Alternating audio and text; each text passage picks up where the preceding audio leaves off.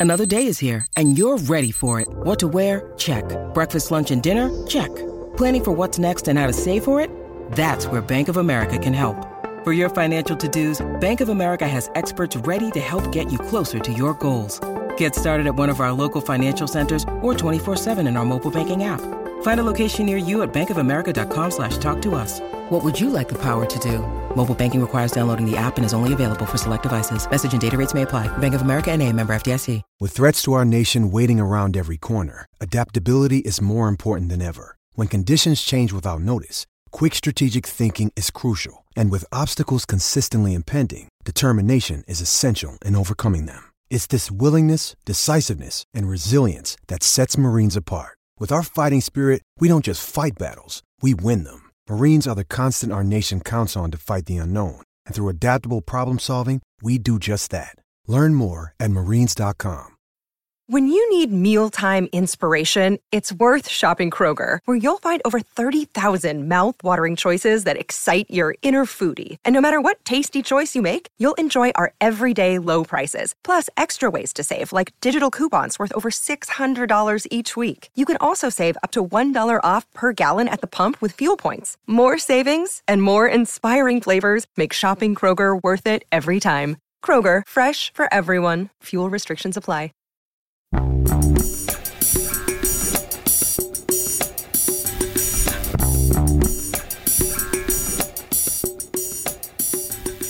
Hello there, ladies and gentlemen, and welcome to a Celtic State of Mind. I'm Jerry Taylor, and I'm here with the man himself, Fran Alonso, head coach of Celtic women's team. How you doing, Fran?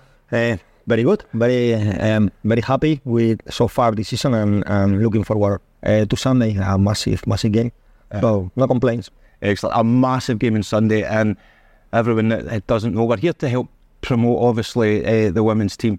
And if anyone that doesn't know, big massive game, you are playing Rangers. So yeah, Glasgow Derby uh, this year, uh, and the at the moment on the table is first and second. Uh, both teams score 52 goals already in 10 games and concede six. Same numbers in terms of goals scored and conceded. So it could be a, a very very tough test for both of the teams, but. I have a lot of faith. Uh, the girls are doing so well, so hopefully we can give our fans something to cheer on. Excellent. Well, you've definitely been giving the fans something to cheer all pre-season, all season, and the uh, the season before and the season before that, and you can see just getting getting better and better. Are you seeing a lot of improvement in the team, and how difficult has that been to sustain as the manager? Uh, it's been it's been challenging every single year. Uh, I mean, for three years in a row, we've lost our top goal scorer every single season. Uh, but you know, um, credit to credit to the club and uh, credit to the team, credit to the players that has been here for longer. Every new player they integrate so so quickly, and then it's easier it's easier to, to be playing good football even from pre-season. This year it was fantastic because the turn the turn uh, of players uh, we lost so many. We knew we would lose a few, but we lost more than we some players that we thought we wouldn't, and we still lost them and it was very difficult. Too too too many players, uh, too many new players we have to recruit. So I was a little bit concerned on you know it's almost like coaching a brand new team. But the players that came were incredible in terms of how quickly they integrate, and then the players that we have like the Caitlin Hayes, uh, Kelly Clark, uh, Chloe Craig, players that has been here for so many years, they really really help us on the bench to you know um, to teach these Celtic values, to teach the style of play, to teach what uh, the demands uh, is not the same uh, playing for another team that play for Celtic. We got some responsibilities.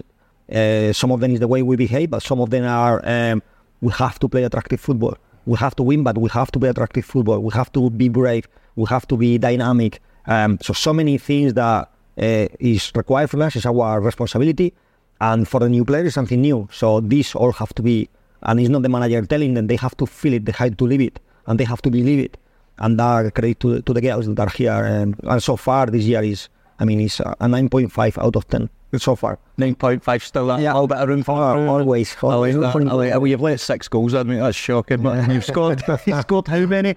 Yeah, 52. Unreal. I mean, I mean, it's a credit to yourself, the management team, and obviously the, the squad themselves. Do you do you do a lot of the scouting yourself? Do you take the responsibility of finding these players, or have you got a scouting system that you can put in place? Yeah, we, we don't we don't have any any scouting system. Uh, so it's basically the three coaches, uh, myself, David Haley, and Michael, uh, doing the um, the recruitment. So we watch the games. Um, when we can, which is not very often, we uh, some of us might go and watch live. Uh, actually, David Haley now in this international break, he's gonna do a, a trip, and he's gonna. We are one player we are trying to, to recruit. He's gonna actually see her live. But it's not often that we can do that just because of time and because of competition. It's very difficult. So it's mainly uh, watching games in uh, downloaded games from from a platform and then watch games after game after game. Um, thus, we have a slightly different system of, of recruitment. Um, we put a lot of a lot of emphasis in the psychological aspect. Um, for example, um, I know that what the data can tell you, what the GPS can tell you, how, how fast is a player, how high is, but what the, the data cannot tell you is how that player react to miss a penalty, how that player react to lose possession, how that player react to a bad decision of the referee. So this is what tell me if the psychological aspect of that player can um, can take the demands of playing for a team that you have to take risks at the back because you have to be so aggressive at present. Are you going to be scared? So these type of things are very important for our recruitment. And I think this year, fingers crossed, uh, so far it's been it's been very good. I've been impressed with the players that has come, and some of them are just like 18 year old, like Paula Partido from Real Madrid. Uh, but still, despite how young she is, she's, she's doing. She looks like a like a senior player that has been playing for many years. Fantastic. You, you never think of that as, as as an armchair fan like me. You always think about that you're looking for a player on how many goals they've scored or if they kept a clean sheet. You never think of the actual mentality, the psychology. So you've got to look at a player. Are they strong enough to handle this as well as, and obviously their personality as well. So there's there's a lot more to scouting than what as normal people would actually think, man. Yeah, but when when when you lose players that has been flying the like the year before, just Tashlin, Jacynta, who has been you know some of the players of the season, uh, you need to make sure whoever come to replace them, you need to make sure you get it right, because if you replace a top top player with a player that doesn't fit into the team, imagine you you almost lost two players. So you need to get it right. That's why we put so much emphasis. Obviously, of course, we look at goals score, assist, uh, goal involvement. This is important as well. Uh, but this psychological aspect, uh, if, if it's not right for us in terms of uh, the way she reacted, it, it doesn't matter if she scores so many goals. Uh, I know she will struggle to fit into into our style of play. So uh, that's why we have to watch so many so many games, so many conversations. Uh, because sometimes I like a player, they don't like a player, then we have to kind of have an argument. Then at the end, we all agree that I was right. But yeah, no, uh, to be fair, they, they are very good, and we are getting because we we do it ourselves. We are getting um, very good at it. The problem is we, we don't have summers because the summer is when we recruit and we have to watch the games. But um, when later the team play like that, it's totally worth it. Yeah, yeah. I mean, just I've, I've been lucky enough to spend the morning with you and watch you training, and the passion genuinely can feel it coming from you, mate. And it's a huge thing, and every Celtic fan will say that you need that passion. And one of the reasons, and, and I'm, I'm a bit ashamed to admit this, but the reason that we want to do this is because I want everyone to be what I'm doing here is to try and learn more about the women's game. And I'm embarrassed that I haven't showed that interest yet until recently. And do you know what sparked that interest? It was the passion we you are talking about the team. And you know, when you screamed down that camera that time when we when we'd won. And I know I know that you probably get a lot of people like winding you up about that, but to me, that uh, we need that in in the women's game to to get men like me to step forward and say, look, I'm, I've maybe not been as supportive as I could be because there's a lot of guys out there that say they do support the women's team, but we can't name one player, we can't name a big moment in a game, and that's why I wanted to come here for you to educate me today because your passion is it is honestly it's infectious, and I think the more men we've got like that in the women's game, that we're going to see it grow even faster. So tell us, how did it all come about for you? From I want to know about Fran the man. Okay, so as a boy, Fran the boy first. What was your first ever sport and football memory, whether it be going to a game or watching a player that made you go, "This is the game for me"?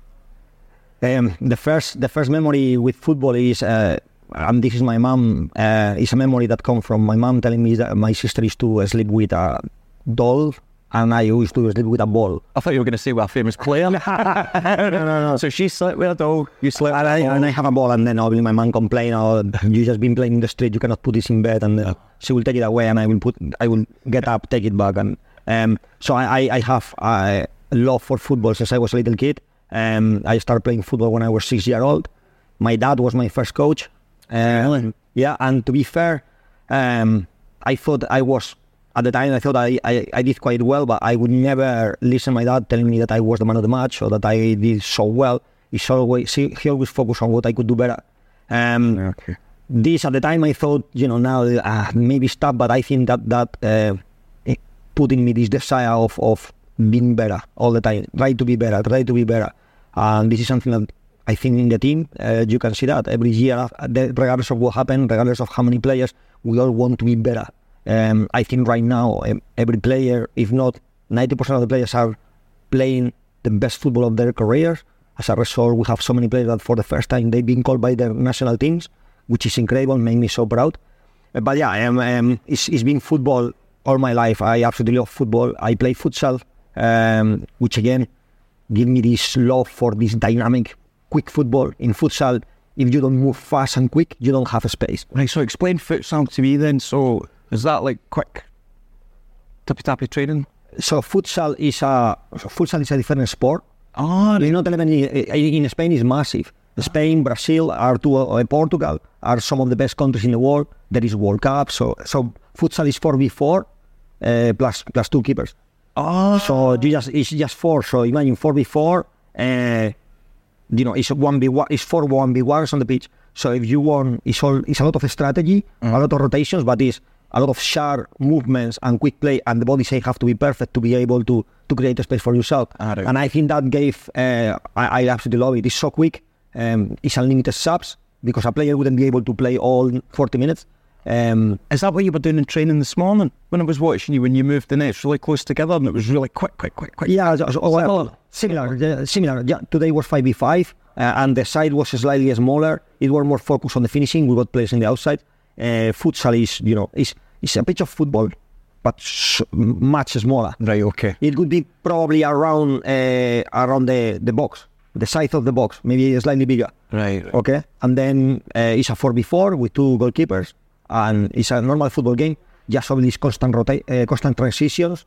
Um, but this in Spain is very is very popular. Every I think every player in Spain, when you are six year old, you don't play football. You start to play futsal.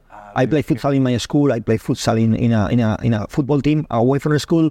Is uh, Iniesta play futsal when he started to play football? Is is something that we in Spain we, we do very very often. And Spain's done all right at football, eh? So maybe, Not- not maybe, so bad. maybe Scotland should try some futsal, eh? SFA. Fantastic. You can, you can, like I'm saying, you can see the passion which fits so well with Celtic. So you've, you're a big football fan as a boy. How did you get into the, the coaching side of things? What, what, what, what was the transition? That, that's a, a quite incredible story. Uh, my dream always was be a professional football player. Yeah. Um, just my talent didn't match my my my ambition. I know that. I know you should have seen me yeah, uh, unfortunately. Um, so I decided to go different path. I decided to go. Uh, I, I love as well. You know, I uh, nature. I love animals. I love uh, plants. So I decided to go for landscape and gardening. oh, really? Yeah. So and then I got a job in the council in Alcorcón in Madrid. So I was working for the council, uh, just in garden, designing gardens, doing gardens. Uh, that was my job. But it was my job. It wasn't something I absolutely love. It wasn't my passion. It was just my job. And so after doing it for a year, I say, I, this is not what I want to do for the rest of my life. And because I already knew that I wasn't good enough to be a professional football player, the next best thing is uh, I want to be a coach.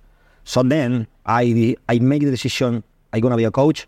Um, I told my parents, which uh, my dad didn't speak to me almost for a year and a half because he, he thought I was destroying my life. Because A I, year, a year and a half? I- something like that. Wow. Yeah. So I told them I'm going. Uh, I say what's the best league in the world? It was the Premier League at the time. So I thought, okay, so I'm going to England. I could go to Germany because I spoke German at the time, but uh, I thought, nah, I'm going to England. That's the best. That's the, that's Ronaldo was playing here, etc. So that was uh, it was the best league. And I said, oh, I'm gonna go and I'm gonna try to, to try to get there. The problem is I couldn't speak any word of, of English. So I told my parents, took a fly. Uh, I googled best weather in England, which was my main concern. and he said Bournemouth, so I took a flight to Bournemouth. Seriously?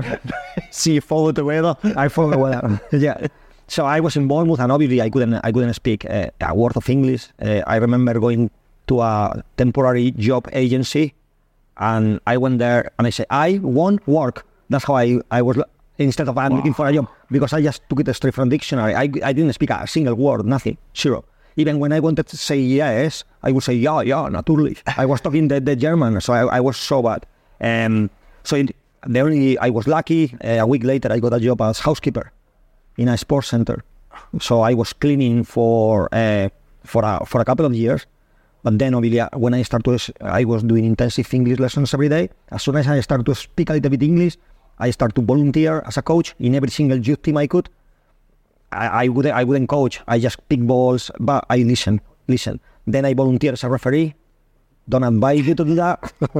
did, you, did you say, I want referees? Is that how you get that job? yeah. Do you know why? Because I could listen to the coaches giving instructions to, to the kids. It was youth football, Sunday league. But so that obviously I got abuse as well. I learned the abuse as well. I experienced my being a referee. yeah. But it was very, very helpful. Uh, I I will learn things like a square ball. I was googling what is a square ball, and I you cannot if you Google what is a square ball, you cannot find the, the answer. So this football vocabulary, you only learn it if you are there. So on this type of, so I was learning, learning, learning, and then because I was cleaning in a sports center, I asked uh, my manager, uh, you know, I've been here now. I got my level one and my level two coaching qualifications. Can I coach? Because I was in five pound an hour, was the minimum wage as a cleaner, and the coaches were getting ten pound an hour. And I said, "Can I coach?" And he said, "Ah, no, the kids will struggle to understand your accent." So what I did is I set up my own football academy. I I booked myself with a with an English friend who I was coaching a youth team together. We we booked the pitches ourselves, and then we start to coach kids. At the beginning, we got three, four kids losing money every week, but we end up in three months later, we end up in two different sports centers with over 200 kids. Incredible! Wow, mate, it was so good. Yeah, what a story that's Fran. I had no idea about that. Mm. Somebody somebody needs to write about your story. Can I write about your story? Yes, of course. Nobody else can write about this now. So that, that's fantastic. So you couldn't speak a word of English. No. You decided you googled Sunny, Bournemouth, right? That's where- Bournemouth, Yeah. Bournemouth, of all the places to go. Bournemouth. You went down there, got a job, five pound an hour, cleaning, and then volunteering, and then learning English by getting abused by people on the the sidelines. That's a fantastic story, mate. Mm. I'm b- absolute pleasure to hear it as well. So that's how you get into the coaching side of things. So, what got you spotted? What was your first? What would you say was your first big break into the the coaching side of things? so from obviously because I, I start to create a name for, for myself purely based on what you say before, purely based on passion. Obviously the, my tactical knowledge, my I just started and I just got the level two. But my passion was I mean the kids absolutely loved that. They couldn't wait for the next week to come. Just because for me I just give my hundred percent. Yeah. And that's what I love, not really what they were learning, although I try always my best to, to improve myself, to try to develop them. Uh, but I start to make a little bit of name on myself in the community. So I thought, okay, maybe it's my chance now to be linked with a professional football club. So I applied to Southampton uh, for the foundation, just for after school clubs, no academy, after school clubs, etc. And and they already knew about me. Um, Andy Martino, I still in touch with him. He he was the one that, that gave me the job, and I would be forever grateful. Uh, but it was just coaching under sevens, under eights, after school. Some of them they couldn't kick a ball. Sometimes it, it felt like could be like babysitting, just until the parents could come and pick them up. But for me, I didn't care. They love it again, the same passion. I don't care what level you are coaching. It's all about trying to make them better, trying to uh, improve them. And I was only doing that job for- three months, three months coaching under eights. And I got a call from Nigel Adkins, who was the manager of Southampton Football. Yeah, yeah. incredible. That was you must have been looking at your phone going, Yeah, well, it's an American, no, but all right, yeah, but you know, and then I couldn't believe. I, I thought it's a joke, but then I called my boss and and, and they said, yeah, yeah, they want you there. So he needed this. Uh, Southampton just signed Gaston Ramirez, uh, who was the most expensive signing in their history at the time. Um, 13 million they paid for him to Bologna. The guy couldn't speak a word of English, but they just invest massive, uh, so much talent. So they needed somebody who spoke both languages and the football vocabulary. Because being translator later, when you are talking about the square balls, when you are talking about man on, when you are talking, this is not a normal translator wouldn't know this vocabulary, so they needed to do both languages And the football language. and the football language. So Wow. that's and they say, "Do you want to do it?" But it's only three months. That's it, only three months. I because, and I have to quit everything. It's proper full time, traveling with the team, everything. And I thought, ah. so I give my business to my partner. You know, What a risk. yeah, I quit my housekeeping job. That wasn't so much risk. uh, and and I say, yeah, three months. But for me, it was like I'm gonna be for three months in the best university in the world I can be, which is actually being in the Premier League. Even if I wasn't a coach, I was only a translator, but I gonna experience that. I thought "Ah, I cannot say no. So I say yes. So on a Tuesday, I was coaching this under eight kids after school uh, after school club, and then on a Saturday we play Swansea at St Mary's in front of uh, 30 or 28, 28 30,000 people, whatever it was. Um, my legs, I have to translate for the for the for the player. So it was just the gaffer, all the players, and myself there in a corner. And my job was to tell Gaston just like not very loud so I don't disturb Oh, no. what he was saying. My legs were shaking. I think I did the worst translation I ever done, but nobody knew. But I was the only one that knew what language. But I was shocking because they, they, again they use some vocabulary I never. They say, "Oh yeah, yeah when we start 7-Eleven," and I was like, "What is 7-Eleven?" Later with time I learned, okay, that means a channel ball for the wing of you know. But I didn't know what this type of vocabulary mean because this is a, a very specific team uh, vocabulary. So so yeah, uh, translator for these three months, and then something even more bizarre happened. So that was incredible. So something much more incredible happened. We play against uh, Chelsea. I believe was Mourinho's Chelsea uh, that later won the went to win the league uh, away at Stamford Bridge, and we draw two two for Southampton. Our goal was avoid relegation. Incredible result. Yeah. And after this incredible result, the team left the relegation places, and then the manager got sacked. Nigel Adkins got sacked. And I knew in two weeks later my contract expired, and I previously spoke to the gaffer and said, "Can I please stay, even if it's for free?" And he said, "It's not. A, we are delighted with you, but we want Gaston to push himself, not to rely on you, and that's why we told you three months." Which I understood. Yeah. I was disappointed, but I understood. So he gets sacked. I got like two weeks left in my contract, and then the club appoint Mauricio Pochettino obviously he doesn't need a translator, he's Argentinian. So I thought, okay, so not even two weeks because he doesn't need me at all. And then first time I speak to him, and you know, obviously he already probably he already talked to the board or he already knew what what the plan was, but I didn't know anything. And he said, "Fine, you know, I I don't need a translator." And I was like, "I know, I know." And he said, "But I could do with an assistant." Wow, wow. Broke down crying, called my dad, which I didn't speak for for for ages. Um, So was that the first time you spoke to him? we the, properly yes. Uh, we spoke before, but the relationship wasn't wasn't great. wasn't great. That was the the from there. It just got better and better from that point. Because you had a real job. Yeah, because I was in the frame my life, like he told me. Uh, yeah, exactly. I, I, Dad, I'm I'm I'm now in the coaching team of Southampton. He said, "What do you mean?" And I say, "With Pochettino." Obviously, in Spain, everyone so knew who Pochettino. Uh-huh. Now everyone in the world know. Yeah. But at the time he coached Espanyol in Spain, everyone knew him. Abroad, not many people knew him at that time. But my dad knew exactly who Pochettino was. So he could he couldn't believe he really couldn't believe, and I couldn't believe. But I was like, yeah, yeah, yeah. Oh, no problem. yeah, well, I was crying to be fair. He, he saw uh, it was it was incredible. Um, and yeah, and from then uh, my debut game, I say my Mauricio Pochettino's debut, but was my debut on the bench, and all the cameras were there, and you know I was right on the right side of Pochettino on the first row of the bench. I, I, I'm the, then is when the legs were like shaking. I struggled to to stay standing. Like for me, for him, the cameras were natural. For me, were like the most natural thing. Um, and uh, since then, obviously, I promised myself I will this opportunity I will not waste. I will come to the training ground the first. I will leave only after the last person leave, and I will learn. So I didn't have life for so many years because it was football, football, football, and then is when I decide I'm learning so much, but I'm not coaching. I'm just putting cons and setting up pitches, and he used some lines, some elastic lines to mark the pitches. That was part of my job. Uh, so I worked very, very hard, but coaching, I didn't coach. I was learning. And then I have to log in every single drill they did and all the tactical, technical information, which was great for me for learning, but I didn't coach. So then I thought, okay, I'm to need even more time, but I'm to coach. I need to coach. So then I is when when I started to volunteer at Southampton Women. So everything what I was learning with Southampton with Pochettino and Southampton Men, I was applying it into Southampton Women.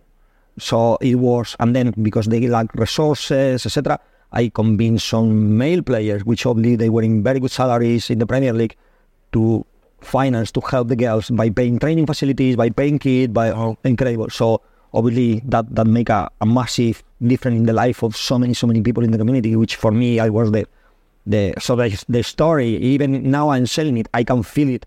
I can uh-huh. feel right now how I felt. But Mate, I'm getting that from you. Yeah, like the passion, like it's genuinely there. Like so, for Southampton's women team. So while you're working at Southampton, you've pretty much become the director of football for the women's team at the same time.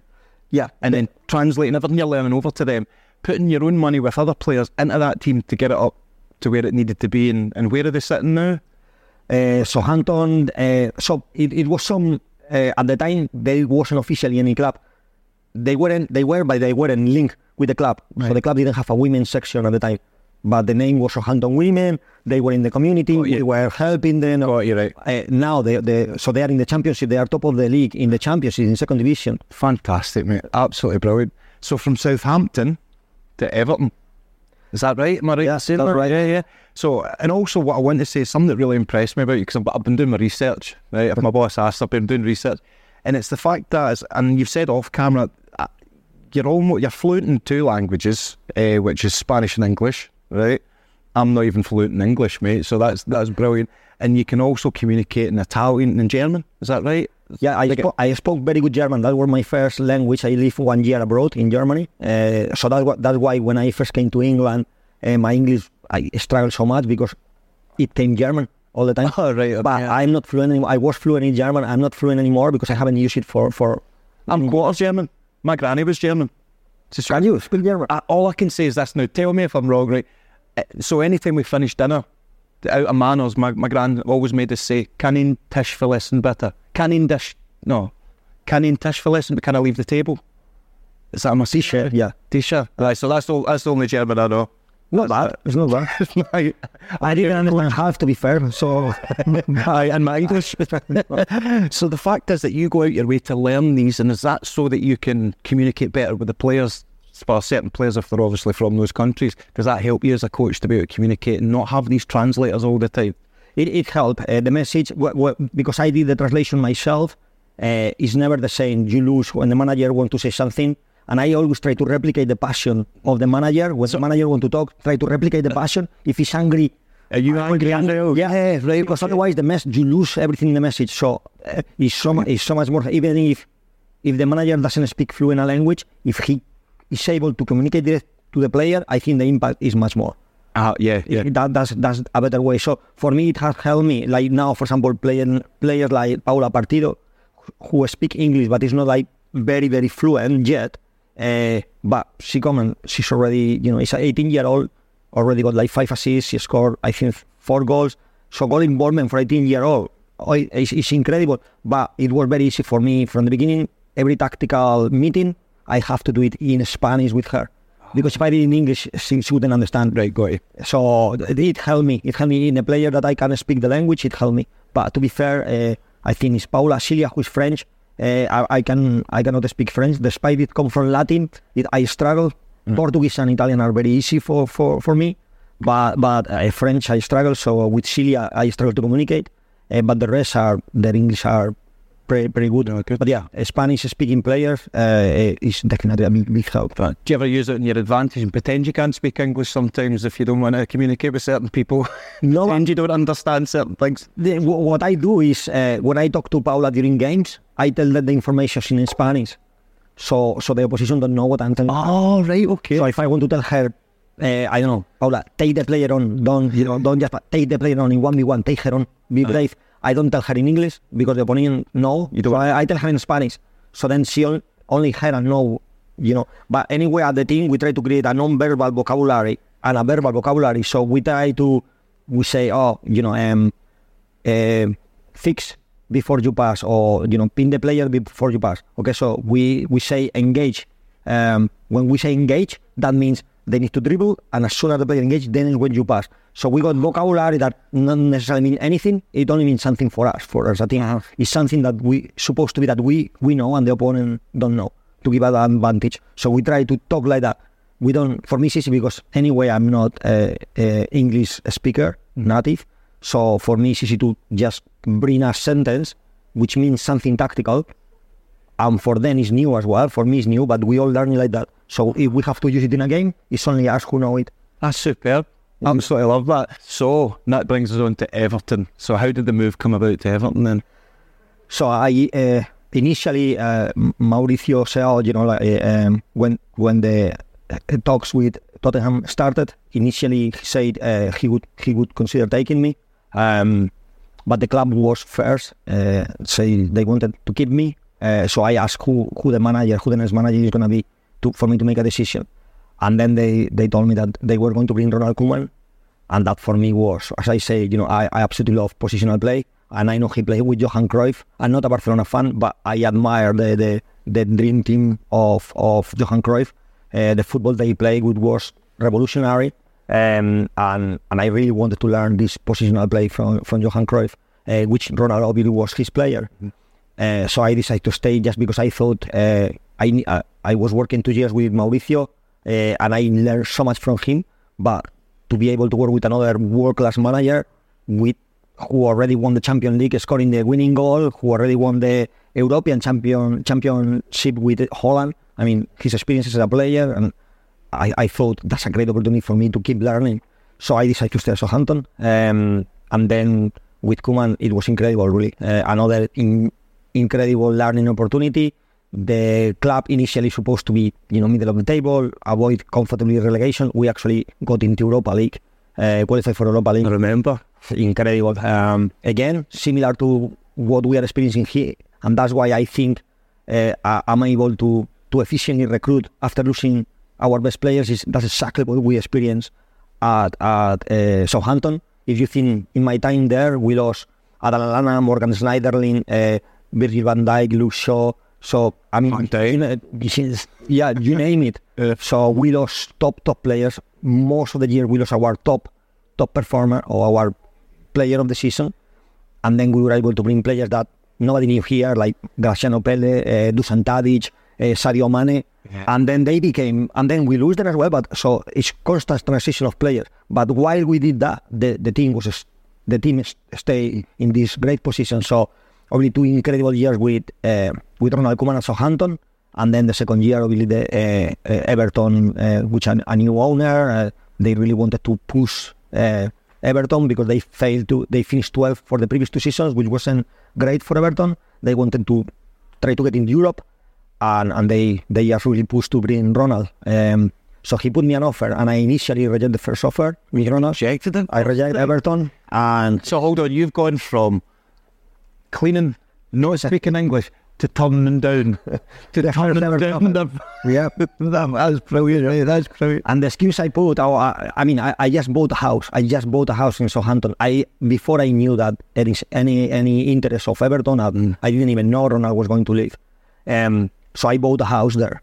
So I was living in my house for two months when this happened. So I was quite excited about the house. So that was one of the reasons. But the main reason was we just won the league with Southampton women after avoiding relegation the year before, and I absolutely loved that group. And we were doing something magical. And I really didn't want to to leave them. Um, you know, obviously the salary was they they doubled the salary that I was at uh, Southampton. So salary wasn't a, a, an issue. It was actually quite, um, you know, um, I really yeah a very good offer.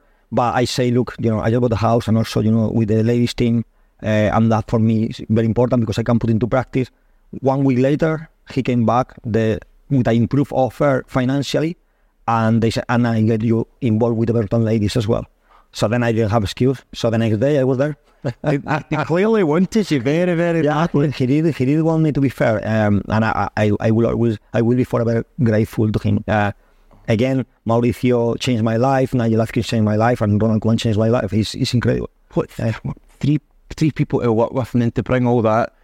How lucky are we for you to bring that here to the Celtic Women's Club, which brings us over to that then. So you've done all that work with Everton. Is there anything else you want to tell us about your experience with Everton? I mean, what was it like to work Ronald Koeman? I mean, what was the difference between him and Pochettino's management style? Were they similar or? Uh, no, no, very, and that, that for me is great, and that's why I wanted this. Is very so. Mauricio Pochettino was pretty much uh, he was coached by Bielsa as a young player, so it was a lot of Bielsa style. Quite so tough. quite tough sessions, very very hard physically, very very hard mentally, long sessions. The pressing was outstanding, very physical but very, aggressive pressing. That it, it, I I learned so much. So we press, we got so many triggers of pressing now that I learned from from him. Uh, and with Koeman, it was is the way uh, the team play, uh, positional play. Uh, you know, playing through the thirds, not direct football. It was it was brilliant. And in terms of management as well, very different characters. Pochettino, you know, always making jokes or very very close to close to the players. Um, very uh, on one on one with the players. And I, I know that because I, I have to translate several times for him in a one on one meeting. So again, the, I can I know uh, what these one on one meetings went because I have to translate for both. Ah, eh, very very good, very clever. Uh, know how to get the best from the player. Uh, quite honest, but at times uh, not saying things that he's not gonna get the best from the player. If that makes sense.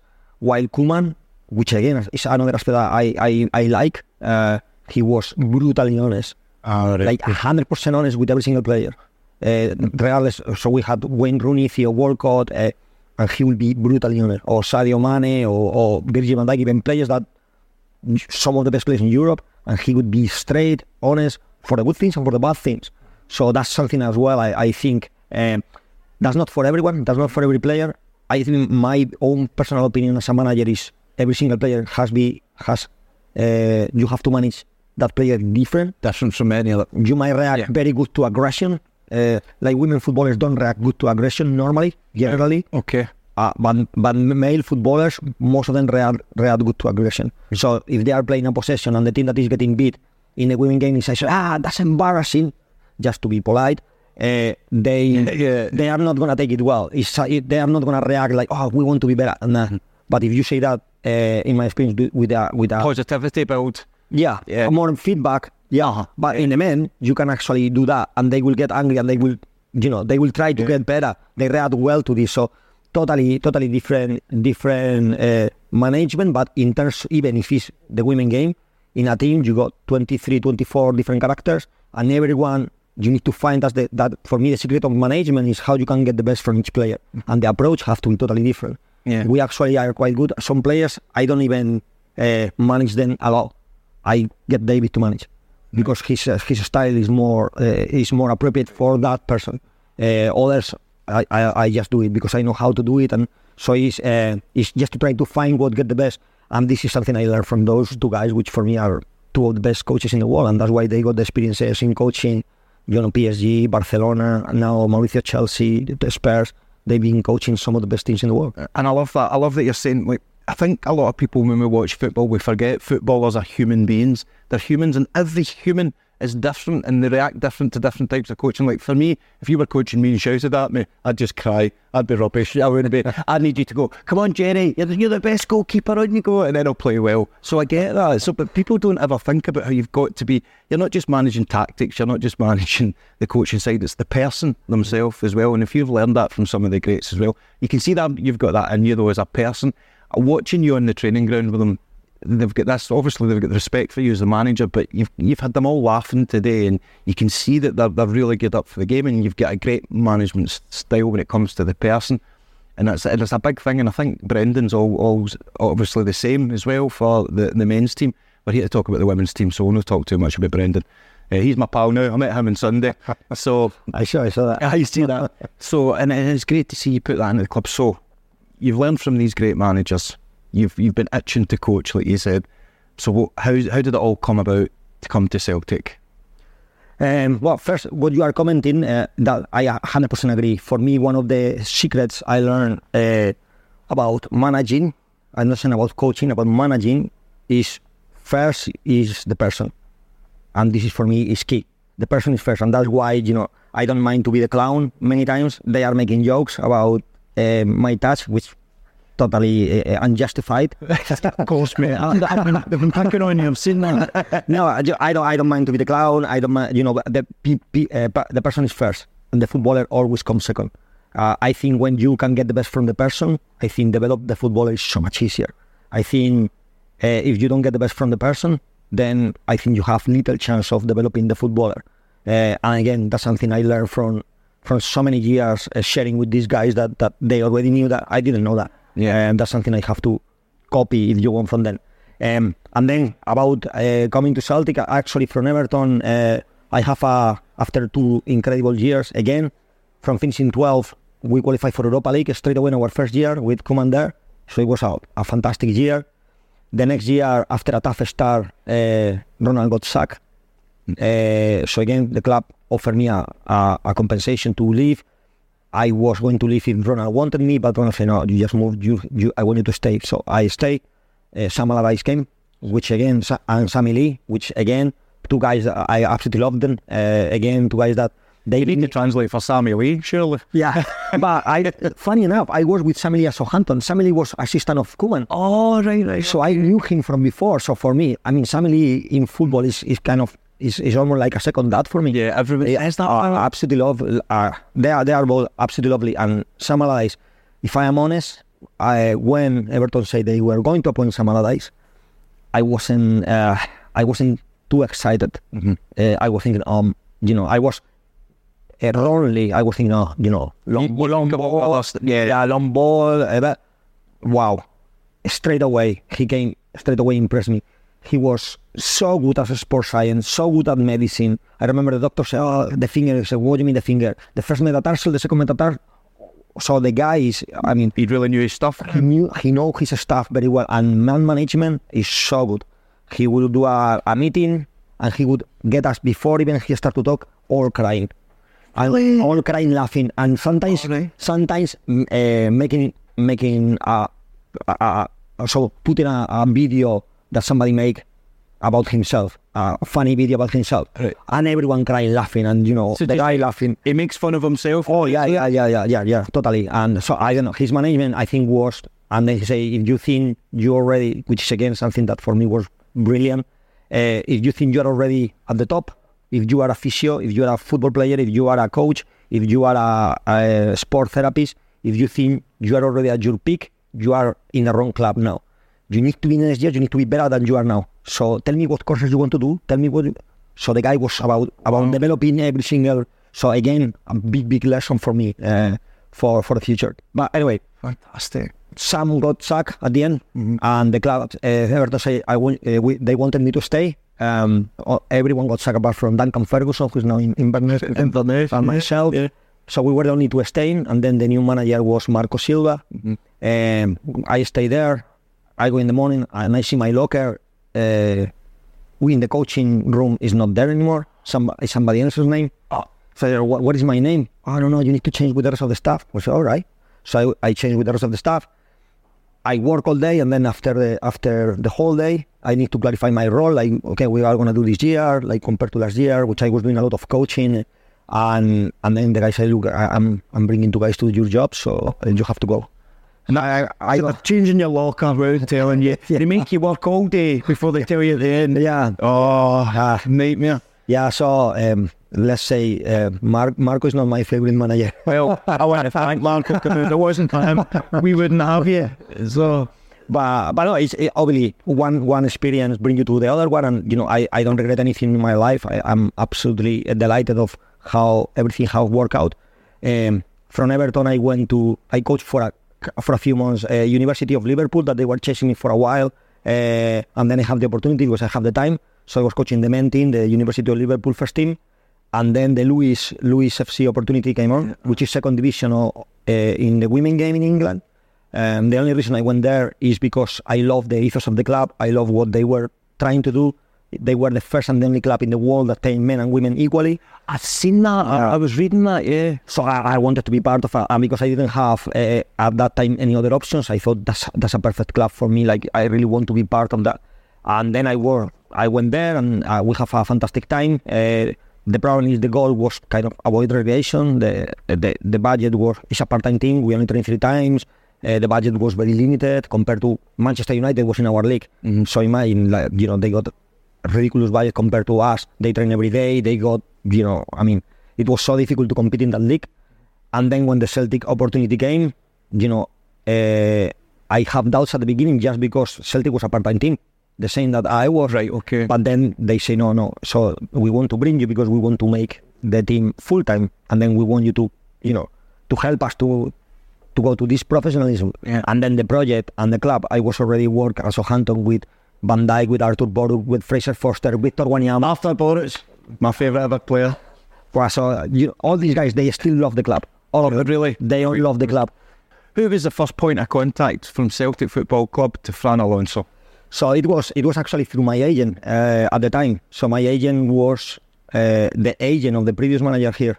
So we had the same agent. Ah, ah right, okay. So then he was negotiating the uh, the compensation obviously uh, for for the for the manager to go, and then at the same time, uh, you know, he just told the, the, the board about me, um, and then the, the club contacted me. They brought me here uh, to do a session with the under 18s.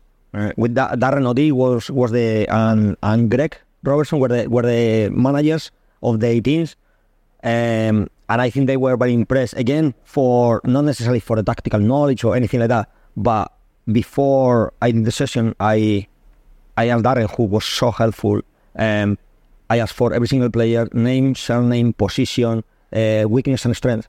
So when I went in the morning, players that never that never saw me before, I said each other's hand. I knew their names, I knew their positions. I was saying, Adam, you play this, uh," and they were like, wow, A lot attention And then- detail. but also later the session went incredible well. Why? Because all the players wanted to play for me. Because you know, obviously they, even if I didn't know them, for me the worry is you go there, you don't know anyone. You know, they might not, you know, they, they might not work hard, they might not do the counter pressing you want, etc. So I think it works. It it went so well, uh, and then I got great feedback from from the guys that were doing uh, director of, of the academy uh, and and my bosses, uh, now my bosses, and, and yeah. Uh, later it was pre- pretty quick the rest because I was once I came here I saw the stadium and everything what I knew before from these players uh, professional players Victor Wanyama is still in touch and, and that was the, actually the first person who congratulated me when when I um, when I took the job Well, But- Victor. Victor, yeah, yeah, yeah. Victor, he actually yeah. did publicly. I think was Instagram or and he he was the first person to congratulate me. But everyone, uh, uh, even now when we win games, everyone you know uh, congratulate and they are- they they keep following Celtic, which for me was incredible because you obviously I work with so many so many players, and we brought so many players that just left other clubs, and you I never experienced players talking about their former clubs, uh, like player that has been a Celtic talk about Celtic. Well, honestly, like uh, not any other club. And then when I came here, obviously now I know why. Well, I was going to ask you that. Now I know why. So Yeah. when you heard them talk so passionately about Celtic Football Club, was there a bit in your head that was going, okay, all right. Yeah. So- So now you're here, you feel that and more. Yeah, I was thinking like, okay, you know, but still, it's, it's Scotland. Like, you know, it's not, it's not like the Premier League. like, what you're so excited about. Oh, and I, I understand that this could be amazing. Obviously, I didn't understand. It was something I never even been in Scotland before, uh-huh. so I didn't understand. But it took me one day, one day here to understand. And one day, one day, one day, the day off. The next day after I came, I went to the hotel. I came late in the evening, and the next day was here my presentation you know, straight away, you know, the, the, the magnitude of, you know, interaction with the fans. And that's with the women team, which at the time we just became professional. So Yeah. the exposure was very, very minimal. So I was thinking, if that's, if that's with the women team, how is it going to be with the, with the men? And then, of course, it's mental. of course, it's crazy. But I absolutely love it. It's really, it really much. I'm a passionate man. I, I, my, what I care, why I am a manager, is nothing to do with the financial reward. It's nothing. It's all about trying to make an impact, trying to change life, trying to improve, trying to develop people, to improve their lives, to improve the life of the players, to to improve the happiness of the fans. I remember a quote of Bielsa. Uh, somebody criticized about, oh, you know, uh, uh, football is just a is just a, a sport. I don't know why people is so obsessed. And Bielsa say there are people in Argentina that are suffering starvation that live in cardboard boxes and they are miserable. They don't have even to eat. And the only happiness they got is when their team win on the weekend. And it might last one hour, but that's the an hour of happiness that they wouldn't have if this. So that's how important football is. So this is something that for me is like, wow. know. Wow. And that, do you know, that's a lovely way to almost finish because we're right in front of the Jock Stein Lounge uh, sign here, and that was a big ethos for Jock Stein as well. Who would talk to the fa- talk to the players about these fans could have the worst week of their life. They've been working hard, go and give them out, and that's what you have brought that attitude into Celtic as well. And I think I speak for anyone else watching this. Fran Alonso and Celtic, they just go together with your passion, mate. So a big, massive game, a huge, huge game on Sunday is Celtic Women's against Rangers. What's your prediction?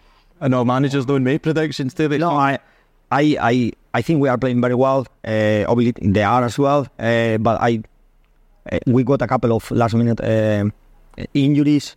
Uh, minor, but that means the players might not be able to, to play, and they are important players for us. But despite that, I, I, I have 100% faith in the team. I think the girls are are playing good football, are flying, and I think in front of our fans, they always give uh, they always give 100%, but in front of our fans is this extra 10%. So 110%. Uh, I think I think we are going to play a good game, and uh, I'm confident that we can get the three points. But um, is, is we are going to face uh, a team that is flying this year as well. But I I, I uh, I'm confident that in front of our fans. Um, we are gonna we are gonna get the, the business done. Excellent, a huge game, and like you heard them say, an extra ten percent the players can get for the amount of fans that are there. I'm going to be there on Sunday for my first live ladies game, which I'm ashamed to say it shouldn't have taken this long, but I'm going to be there, and I wish you all the best for Sunday. Frank, Thank you, It's been fantastic meeting you. Thank you very Thank much. You, my pleasure. I've been Jerry Taylor on a Celtic state of mind, and this has been Fran Alonso.